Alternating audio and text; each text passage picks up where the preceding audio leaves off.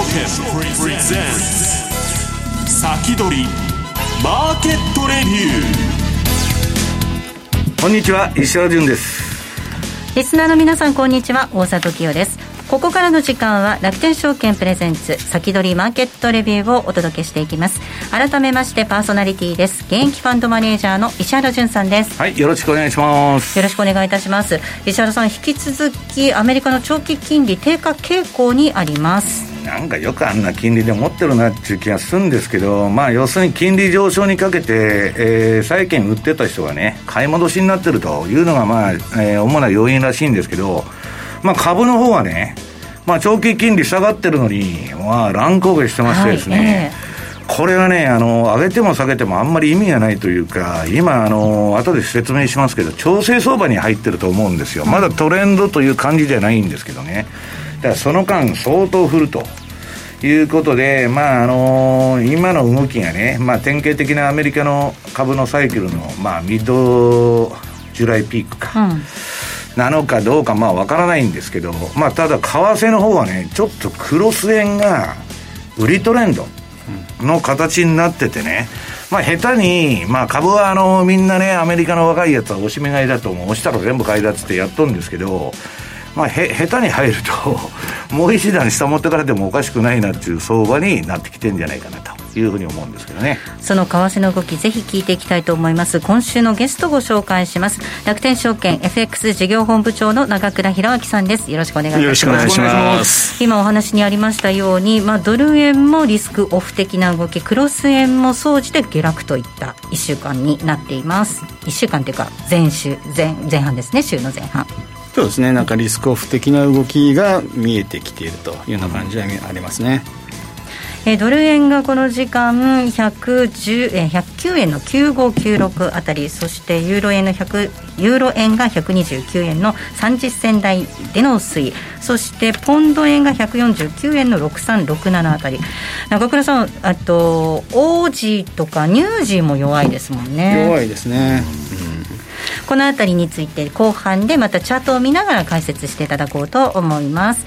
え番組では YouTube ライブでも同時に配信をしています。動画の配信についてはラジオ日経番組サイトからご覧いただけます。また番組のホームページからは随時質問などを受け付けています。番組宛てメール送信フォームからお寄せください。それでは番組を進めていきましょう。この番組は楽天証券の提供でお送りします。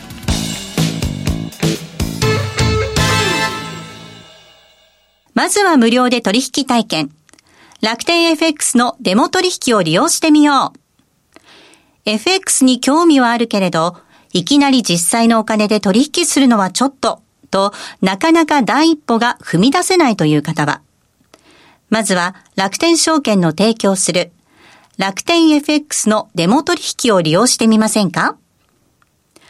メールアドレスとニックネームのみの簡単登録で、実際の取引と同じ環境、同じ取引ツールで FX 取引が体験できます。口座開設やデモ取引にかかる費用、取引ツールのご利用はもちろんすべて無料。詳しくは楽天 FX デモ取引で検索。楽天証券の各取扱商品等に投資いただく際は、所定の手数料や諸経費等をご負担いただく場合があります。また、各取扱商品等は価格の変動等によって損失が生じる恐れがあります。投資にかかる手数料等及びリスクについては、楽天証券ウェブサイトの投資にかかる手数料等及びリスクページや、契約締結前交付書面等をよくお読みになり、内容について十分にご理解ください。金融商品取引業者関東財務局長金賞第195号楽天証券株式会社ウィークリーマーケットレビューではここからは楽天証券 FX FX 事業本部長の長倉博明さんにお話を伺っていきます。さあ、長倉さん、まずは今日のお話、どのあたりからいきますか？まずはですね、えー、っと、まあ、弊社で、まあ、お客様がどんな取引してるかっていったところからご紹介したいなって言ってます。はい、ちょっとなんか字間違えたりしてますけど、えー、っと、まあ、あの、この表、右側ですね、あの、はい、表、ページ2ページ目になりますが、えーまあ、通貨ペアでいくと、まあ、ドル円がダントツ、うん。うん、トツ取引されてますということで、まあ、あとはまあ順当に、まあえーと、5ドル円。ポンド円、それからペソなんかもね、取引、えっ、ー、と、人気な通貨ですが、結構ペソが1日の、えっ、ー、と、値動きが、えっ、ー、と、価格の1.1%ぐらい動いてるんで、一番動いてますね。動いてますね。ねそれから、えっ、と、動いてるっていうのでは、えっ、と、新興国な、ランド円ですね、南アフリカランド円が1.6%ぐらい動いてるのと、それから、えっ、と、ニュージーランド円。うん、ニュージーランド円、まあ、あの、下落してるんで、まあ、結構、中銀の発表が意外性があったんでね。そうですね。で、あと冒頭、そうですね、あのリスクオフ的な動きになりますが、結構あの、なんだ、デルタ株での死亡者数っていうか、とかですね、やっぱり接種率とかっていったところで、うん、結構その、リスク先行のこう要因というか、条件の中に、なんかこう、死亡率が高かったり、感染者数が多くなると、ポンドなんかもそういう動きなのかもわかりませんね。ねっていうような動きが見えてるというような感じになるんで、まあ、あの注あのよく注意して見ていきたいなっていうふうには思っていますと。はいいうことで、まあ、次の、えーと、スライドになりますが、ページになりますが、今日は本日のキーワードということで、今日は集団免疫と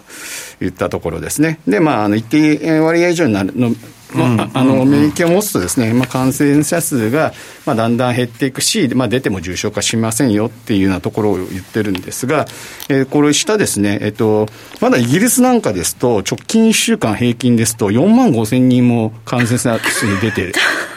いると。数がちょっと桁違いますもんね。はい、アメリカも3万5千人なんですが、実は右側を見ていただくとですね、えっと、2回接種をもうしてるのが3500万人。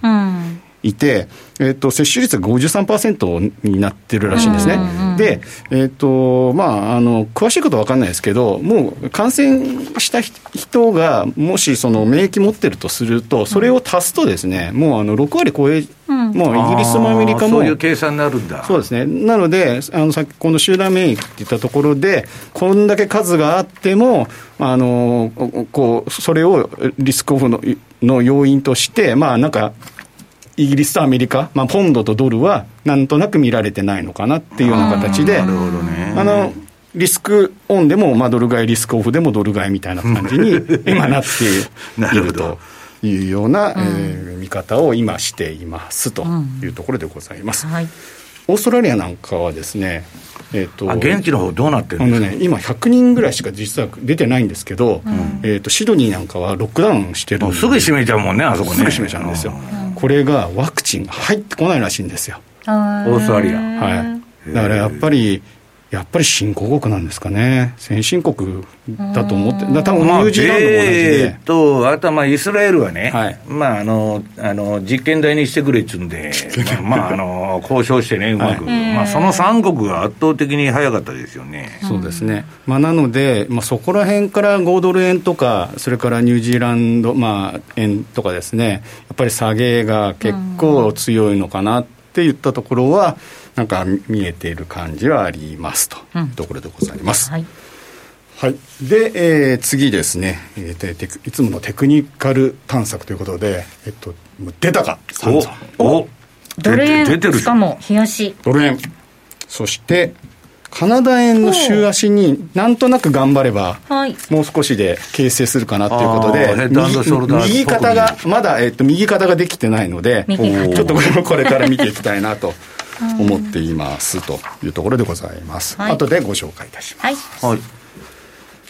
はい、で、えー、テクニカルウォッチということで、えー、順番に見ていきたいですが、ます。えっ、ー、とまずドル円なこれえっ、ー、と今年えっ、ー、と7月16日のあの楽天証券のはい、あの弊社のセミナーで、はいね、そうですね、はい、ドル円の月足見て、えっ、ー、と、私、円高で、まああの、うん、先生もずっと円高言ってますけれども、これ、一目雲抜けてきたら、うん、ギブアップ。ギブアップ、あの円高ギブアップしますと 言っていますが、えー、次の、えーと、ページ見ますと、えっ、ー、とですね、5月の末にペナントは上抜けしてで、上抜けしてですね、えーと、上昇している中で、うん、どうもこその5月の下旬のところからですね、えっ、ー、と、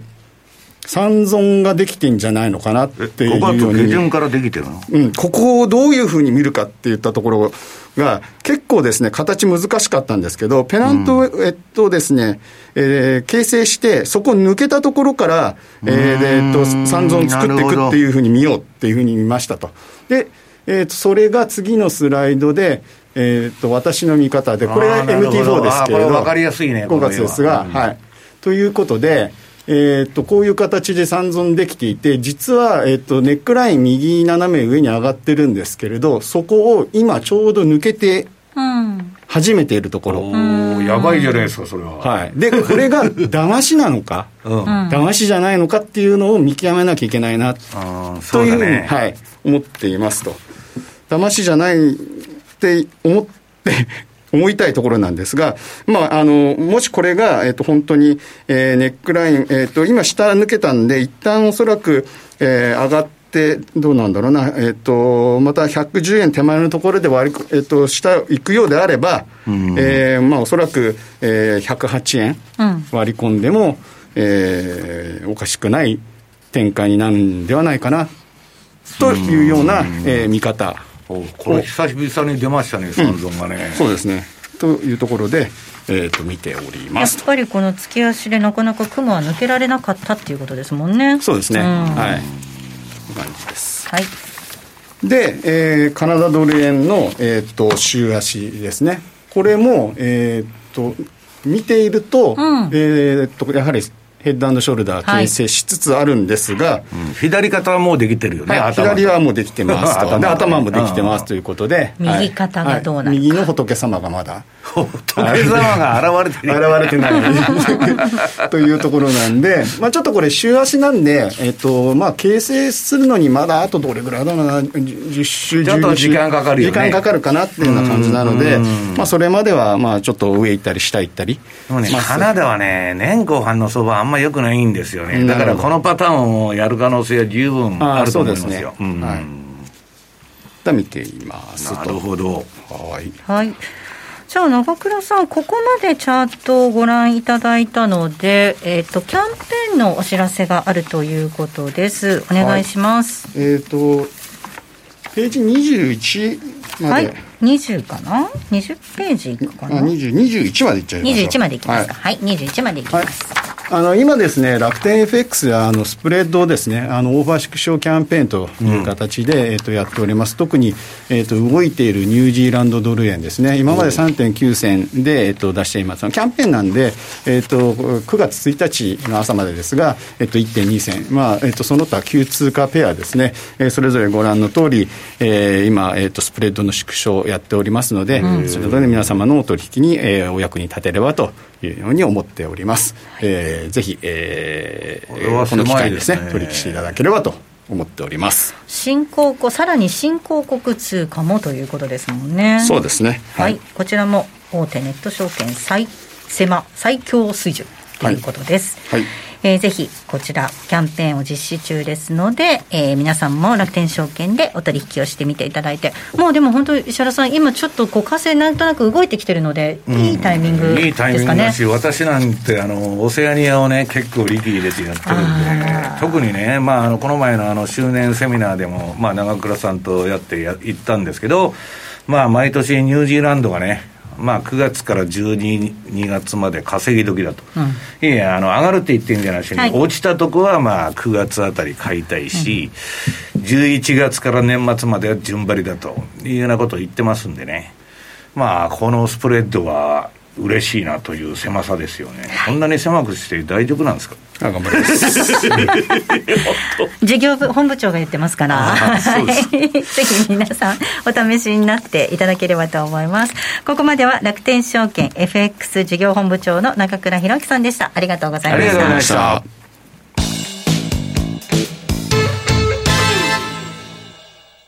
まずは無料で取引体験。楽天 FX のデモ取引を利用してみよう。FX に興味はあるけれど、いきなり実際のお金で取引するのはちょっと、と、なかなか第一歩が踏み出せないという方は、まずは楽天証券の提供する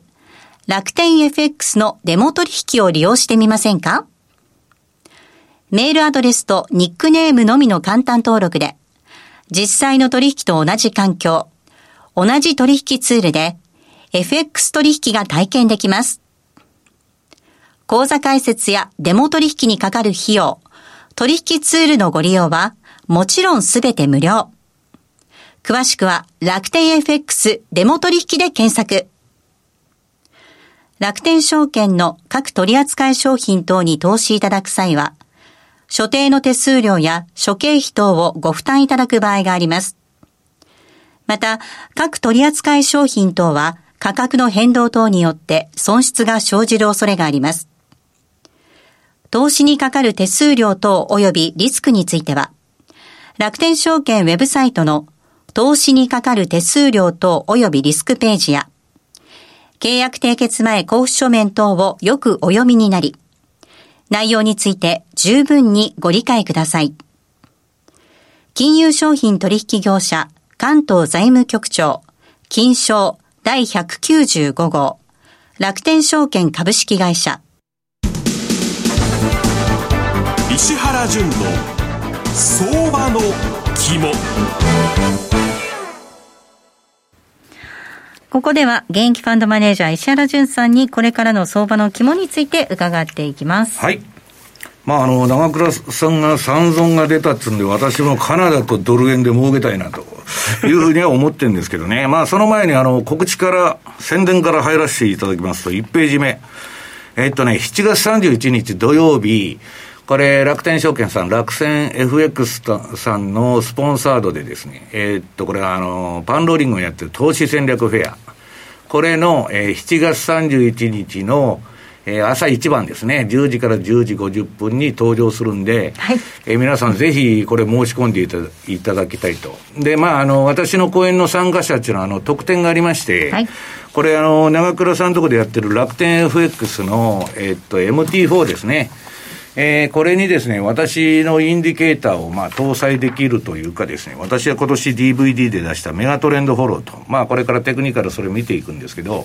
これのね、お試し版を、えー、ご使用版を、えー、参加者全員にプレゼントするという特典がございますんで、えー、ぜひ参加してくださいと。いうことです。はい。7月31日の投資戦略フェアです。はい、石原さんの講演が10時から。はいはい、これね、今日は資料の関係で持ってこなかったんですけど、相場を見るには、さっきあの長倉さんも見てましたけど、週足を見るのが非常に重要なんですね。うんはい、で、まあ、今日はちょっとあの、日足だけ、この、えー、投資戦略フェアでね、えー、特典になってるメガトレンドフォローのシグナルで今の相場を見ていきたいと。で、資料の2ページ目。まず、あのドル円ですね。ドル円はですね、これあのー、あ、はい、ドル円の動きなんですが、冷やし見ていきたいと思います。えっと、えー、これ、2発ほどですね、買いトレンドが出て、はい。一部音声乱れまして、大変失礼いたしました。失礼いたしました。はい。ドル円いきましょう。小になってるんですけどね。はい、いいですえっとね、これあのー、本当に2発ほどでっかいトレンドが出たんですけど、今直近はこれチャート黄色くなってる。はい。で、売りシングナルが出てですね。で、まあこれはもう私あのコンピューターで自動的に売っとるんですけど、一回そこから大きく戻してまた今沈んできたとこで、ただし、えー、下の標準偏差と ADX がこれ全然上がってないんで、うんうん標準偏差ののシグナルまだ出てなくて、メガトレンドフォローだけ売りになってるんだけど、こっから、この標準偏差と ADX が上に上がってきて、相場の、えー、ドル円の下落がさらに進むようだと、長倉さんが言う三尊の地獄のですね、下落が来てもおかしくないと。これ今、標準偏差の方がピキってちょっと上がってきてる感じですか、うん、青い方が。まだ上がってきてるっていうか、まあ、明確にまだね、上がってないんで、これ、多分一緒に上がってくると思うんですよ。はい、で、その比較として見ていただくとね、うん、えっと、3ページのユーロ円。はい。ここちらは私、裁量トレードでも売りで乗ってまして、これ、標準偏差のシグナルもね、これ ADX と今、あの、えっと、標準偏差が両方上がってて、まあ、メガトレンドは売りシグナルが出て、ドーンと落ちて、戻して、またダダダダダと、うん、非常にまあいい形で落ちてくれましてですね、一回戻してヒヤッとしたんですけど、えー、かなりいい展開になってきてると。で、次、ポンド円。これも、えっと、じわーっとこの標準偏差と ADX がね、この真ん中の線、これ。一緒に低いから上がってきて、綺麗に上がってます。綺麗に上がってるんですけど、あんまりね、力強さはないんですけど、これね、下手するとだらだらだらだら、あの上がったり下がったり、振りながら下がっていくっていうパターンで、こういうのが出ることが多いんですけど、まあ、メガトレンドフォローのシグナルはもう、売りで、チャートも黄色くなってますし、標準偏差も今直近で黄色くなってると。これはもう売りトレンド相場ですから、皆さん、あの、変に寝ごらかんでですね、押し目買いとか行くとやれる可能性ある。うん、で、問題はまあ、このポンドの前の安値ですね、これ切ってくると、ちょっとまずいと、まだそこまで行ってませんので、えー、いう形です。で、カナダドル。これまあ5ページのカナダドル見てもらうと、これもですね、標準偏差と ADX 上がってる、もう完全に売りトレンド相場なんですね。はい、だから、これは前のつら、安値がもう、えー、見えてるというか、こっから明確に割り込んでくると、うん、ちょっとまずいかなと。だから長倉さんが、くもあの、三尊だって言ってるんですけど、これ、まあちょっとこの安値を切ってくるとね、売りに拍車がかかってもおかしくないと、まあ、年後半、カナダだけは独自のサイクルで、あの、あんまり強くないんで、どういうわけか。で、今、原油がちょっと落ちてきてるんで、ね、はい、まあ、それもちょっと不安材料と。で、5ドル円。これが私の好きな相場でですね、えー、これも標準偏差と ADX が低い位置から一緒に上がって、で、これ、売りシグナル点灯してから、だらだらだらだら、あの、一回戻したんですけど、まあ、下げまくりという形でですね、うん、えー、トレンドという意味では、えー、相場なんて儲からなんでもいいんで、上がっても下がってもどっちでもいいわけです。あの、下がるんなら売りは儲かるわけですから。で、これもまあ、売りトレンドで、うん、調整相場というよりは、あの、株の方は調整相場になってるのが多いんですけど、為替はね、トレンド相場になってる。うん、で、たださ、まあ、あの、トレンドが出てから、まあ、黄色い矢印が出てからね、売りシグナルが。まあ、だいぶ期間経ってるんで、まあ、それはあのー、これ標準偏差と ADX がピークアウトすると、またちょっと、あの、戻したり、レンジっぽい相場になると思うんですけど、で、次が7ページ目のニュージーランド円。はい。これはまあ、あのー、あれですよ、あの、それこそ終電セミナーで言いましたように、9月のニュージーランドの押したところの逆張り。11月頭からの、から、えー、順張り。これが、まあ、ここ数年すごくうまくいってて、それで、まあ、あのー、どういうんですか、相場に絶対はありませんので、も、もっともストップを置いてやるんですけど、今ね、この青い四角で囲んでるでしょ。うん、これはもう、遊び相場の時期なんですよ。ニュージーランドの、その、まあ、要するに、5月ぐらいから、秋ぐらいまではね。まあ、だから、まあこれ株のトレンドと非常にね、えー、オセアニア通貨の場合は親和性があるんで、はい、まあ株のシーズナリーサイクルで言えばね、まあ、うだうだとした相場で、どっちか言うと弱いかなと、秋まではね。で、特に8月が5ドルニュージーランドにとっては鬼門。まあ、あの、去年は上げたのかな。だけど、まあ、あの、過去何十年って平均見ると、8月はとにかく弱いんで気をつけたいと。で、次がね、えっと、これ、まあ、あの、楽天さんの MT4 っていうのは、あの、CFD が全部できるんで、まあ、あの、口座作ってもらうとですね、株から、あ株価インデックスから原油からゴールドからですね、何でもできると。ナスダック100でもね。で、まあ、日経平均の方は、まあ、あの画面のね、えー、この左側に怒涛の上げ相場があったんですけど、はいええ、そこで力を使い果たしたのか何なのか、割安だ割安だって言われながら世界の株価指数の中では、まあ全然上がらないと。で、ここに来て、まあ、上げたり下げたりのね、えー、まあ、これトレンドも、まあ、非常に明確でない、汚い相場が続いてるんですけど、一応直近では、えー、メガトレンドフローは売りシグナルでチャートが黄色くなってまして、はい、標準偏差の方も売りシグナルが出てると、うんはい、これもちょっと下落に注意です。あの、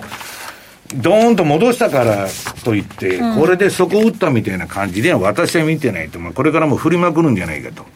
で、9ページのニューヨークダウ。こちらの方はね、嬉しぐなるが、あの、900ドルとか下げた相場あったんですけど、はい、で、えー、昨日戻したのが、はい、それでもね、売りシグナルが点灯しないというね、うん、ただこれトレンドという意味では、さっきの為替と比べたら美しくなくて、うんまあ、ランダムウォークっていうから、これ、標準偏差と ADX 全然なんか上がったっていう感じでない。はい、ですね。うん、で、えー、一番トレンドが株価指数で、えー、分かりやすくて儲けやすいのが、えー、楽天 FX さんの CFD やるんなら、この10ページのナスダック100の CFD ですね。はい、えー、これはですね、怒涛の上げ相場、続いてたんですけど、さすがにちょっとここのところ、えー、疲れてきまして、標準偏差と ADX が上がってたのが垂れてきてる。だから、えー、っと、サイドバーで言うと、あの、真ん中のシグナルはもうなくなってるわけ。標準偏差と ADX の消えちゃって、今黒くなってるけど、えー、メガトレンドフォローの方はまだ買いが続いてると。だからまあ、相場下がったっつって大騒ぎしてんだけど、まあ、そんなにね、まだ強烈ではないと。で、最後、原油だけやっちゃっていい、はい、お願いします。えっ、ー、と、原油の11ページの、これもですね、すごいいい相場。もう原油はね、本当トレンドで稼ぐにはこの商品って言うんですけど、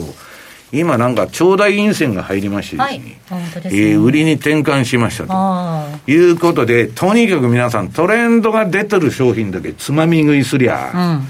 うん、いくらでも収益チャンスありますんで、ぜひあの楽天 FX さんの CFD をですね、えー、講座開設していただいてガンガンやっていただきたいと。